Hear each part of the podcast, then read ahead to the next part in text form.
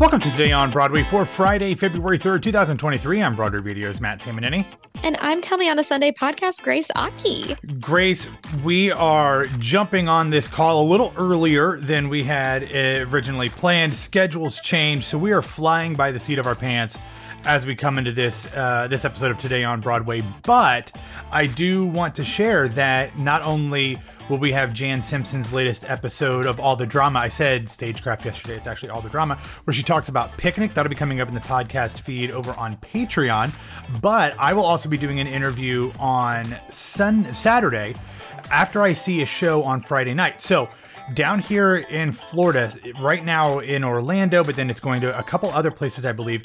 There is this ridiculous who's who production uh, of Rock of Ages, which is kind of crazy. Have I talked to you about who is in this cast? Um, no, you have not. Okay, so this is like at just a regular, like maybe 200 seat theater, and it has been. They used to like produce their own things, and they've now gone to like an outside group that produces things that go to multiple places. But it is being led by Bo Bice, former American Idol Bo Bice. Bo? Yeah, Omar Cardona, who was a finalist on The Voice this past year. Justin M. Sargent, who is a Central Florida native and a Broadway Justin vet. Sargent, yeah. uh, formerly of uh, Jesus Christ Superstar Live. Yeah, that's true. Yeah, yeah. And he, I believe he's also directing, but also in this cast Diana Huey, who I last saw as Ariel in the national tour of Little Mermaid. She is also a regular guest of the Skivvies. Also in the cast is real life husband and wife Christine Dwyer and Matt DeAngelis, and then Tony LePage and Militia Vox, who I'm unfamiliar with, but uh, is getting some very nice uh, coverage for the show as well. So like this is like a cra- like I go and see just like regular, pretty not great professional theater here in Orlando at this theater, and they've completely pivoted to bringing in like multiple big names for production of of Rock of Ages. I was supposed to go last week. They had some technical difficulties, so they canceled the performance I was supposed to be at. So I'm going on Friday. On Saturday afternoon, I'm talking to Christine and Matt about uh, doing this show. So we will have that episode coming up in the feeds as soon as I'm able to get it out. But very excited about this. Rock of Ages is always a blast. It's always insane. Uh, but really looking forward to that, especially with all of this vocal talent. You're talking about nothing but a good time.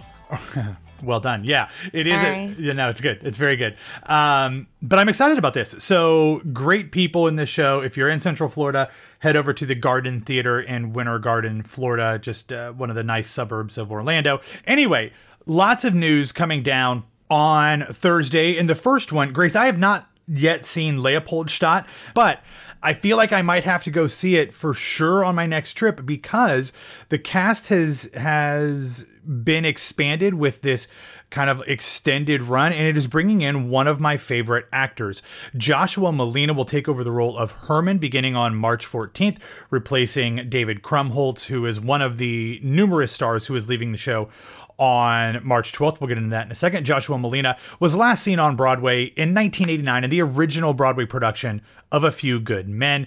He has been in some of my favorite things ever. He is like literally three of my top 10 I could probably even go six or seven TV shows ever. He was one of the leads on Sports Night, which I love. He joined the cast of The West Wing and he was also on Scandal, which I loved. So Joshua Malina, also a great follow on Twitter, joining the show is fantastic. David Register is also joining the production as Fritz, and current company member Jesse Aronson is taking over the role of Leo, uh, as well as his current role of Aaron. Charlotte Graham is replacing Tedra Millan as Nellie, and Sarah Killo is taking over for Caissie Levy, who is departing, as we've mentioned earlier this week. She's heading over to do next to normal. So lots of other company members joining as well. We will have that information in the show notes. But David, Caissie, Tedra, and Arty Froushan are leaving the production on March 12th.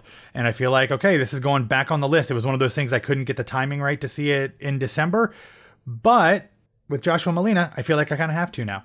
Yeah, it's really exciting. Um, I do also really like that actor as well. So I'm I'm curious to see him on stage, uh, just the same as you. So that's so exciting. I, I love when there's like a new casting uh, piece that we're like getting someone to return to the theater and to return to Broadway after many many years of a hiatus. I mean, TV and film it pays pretty well, but I'm excited for for this uh, uh, leg for Leopoldstadt as well. What's what's interesting about this is like we just don't see this very often with plays. Like we saw some uh, obviously with to Kill a Mockingbird and also The Ferryman, were like they were longer running, so they had additional stars come in. But it's so rare that we have, I mean, really any open ended run of a play. Generally, they're all limited runs with stars. This it's they're all built around a star's schedules, and once those stars are no longer available, the show closes. It's great to see a play written by one of the best writers in you know modern theater history having a really successful commercial run and getting to stay open uh, and and kind of have its own life. So I'm very excited about this. This will obviously be a major contender for the best play. Uh, Tony Award coming up later this spring, and obviously the original cast won't all be there, but certainly one that will be benefited by all of the publicity that comes out of the award season. In other news, we're going to turn our attention to some theater related things happening on the big screen. So, after debuting at the Toronto International Film Festival last September, there is a new film version coming to the big screen of Carmen. Now, I'm not 100% sure like if it's like legit opera Carmen or kind of based on the same source material, the novella of the same name, but it does feature people that we know can sing. Starring as Carmen is Melissa Barrera, who we previously saw as Vanessa in the In the Heights film, and starring opposite her is the man who we pretty much talk about on every episode now, Paul Mescal, who is basically like the stage and screen icon right now. Not only did he get an Oscar nomination for Aftersun, he is also starring in. Uh, getting ready to star in A Streetcar Named Desire over in the West End, and he's doing the Merrily We Roll Along film. So this is uh, really exciting. It, there will be music and dance involved in it. I, again, I don't know if it's like a legit the opera score, the Bizet opera score that we know. But obviously these folks can sing. They have the the theater and the musical theater chops. So I guess I'm excited to see this. It is going to be released on April 21st, first in New York and LA before expanding wide after that. Uh, I am old enough, Grace, to remember an MTV original film called Carmen, a hip opera that starred one Beyonce Knowles. So this has a very high bar to clear to live up to that legacy. Whenever I hear the words hip opera, I have to ask. yes. And yet we don't have time. We we don't have time in the show for this. okay.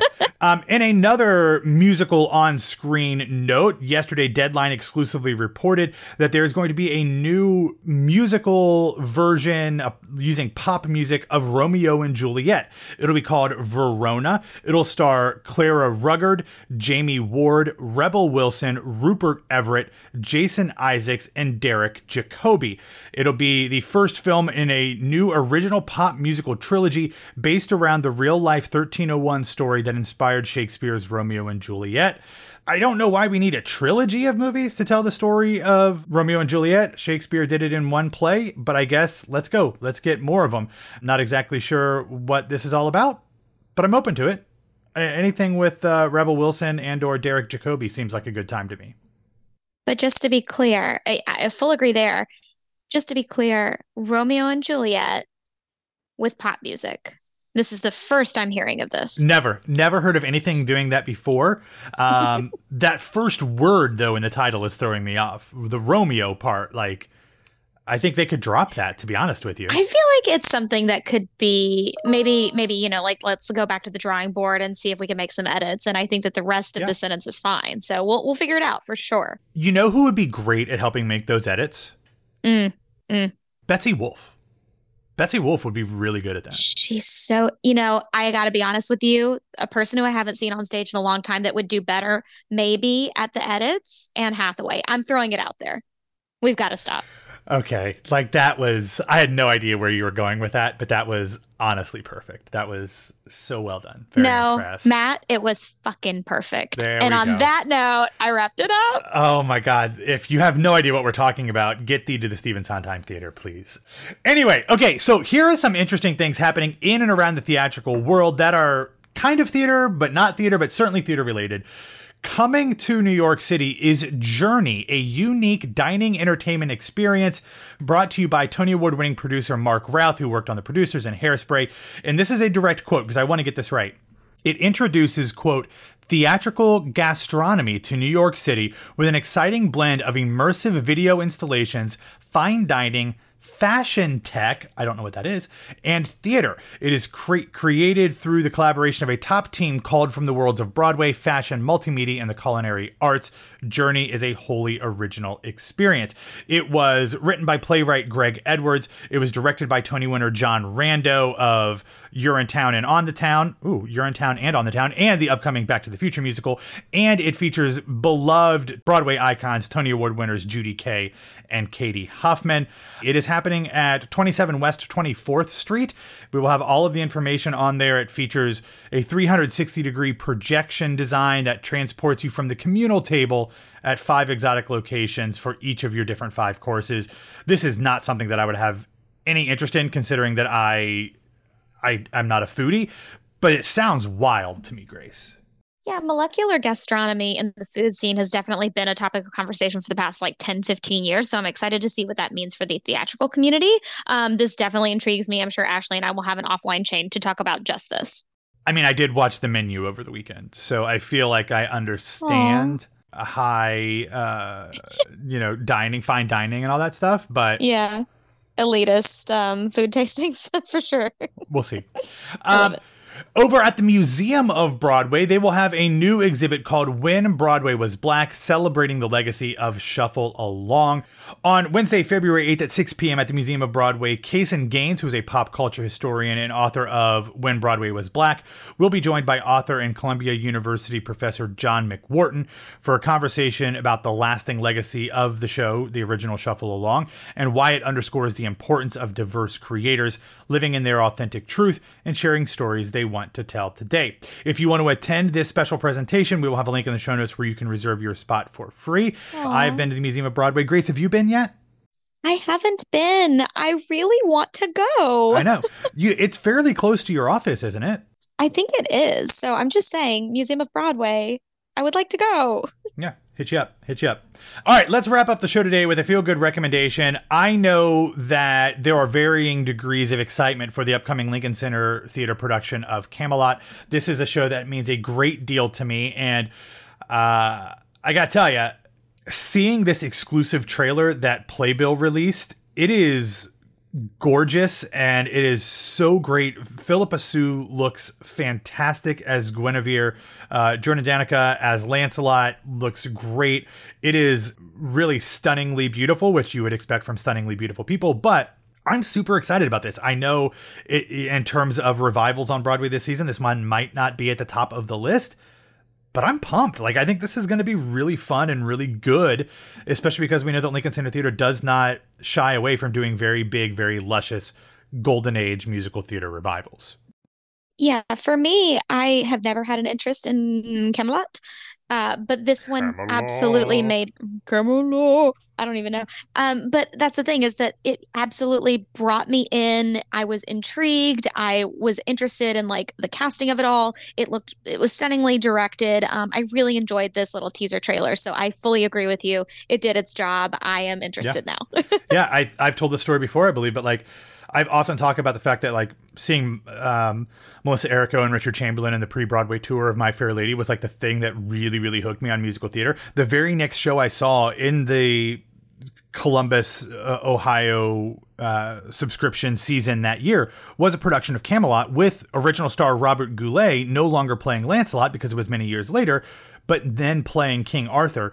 And uh, I've loved it ever since. So it has a, a very deep place in my heart. I wore out that original uh, Julie Andrews, uh, Robert Goulet, and Richard Burton uh, CD, and I love it very much. So I'm very much looking forward to this, especially with people who I know can absolutely kill it. Uh, also, we didn't mention Tony Award winner Andrew Burnap playing King Arthur as well. So performances will begin on March 9th at the Vivian Beaumont Theater with an opening scheduled for April 13th. I will be getting tickets to see that one because I love it very much.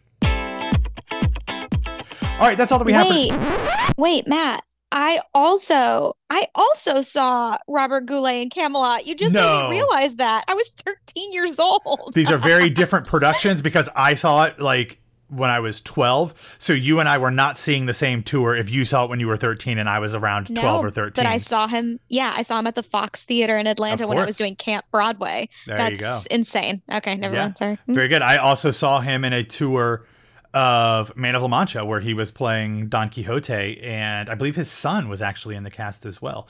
So lots of Robert Goulet stuff. Robert Goulet is the best. Love it. All right, everybody, that's all that we have for today. Thanks for listening to Today on Broadway. Follow us on Facebook, Twitter, and Instagram at Broadway Radio, and you can find me on Twitter and Instagram at BWW Matt. Grace, where can people find you?